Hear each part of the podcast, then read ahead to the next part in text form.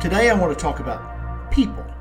People will piss you off, they'll disappoint you, they'll lie to you, they will let you down, they will set expectations that are unreal. But let me talk about another kind of person. There are so many good people in this world. They are. There, there are so many good people, good, good at heart people, people who are going to be good for your life, people who will enrich and edify your life. Surround yourself with those people, people who will be truthful with you always. And they'll deliver that truth with gentleness and self control, not trying to harm, but to help, maybe to heal.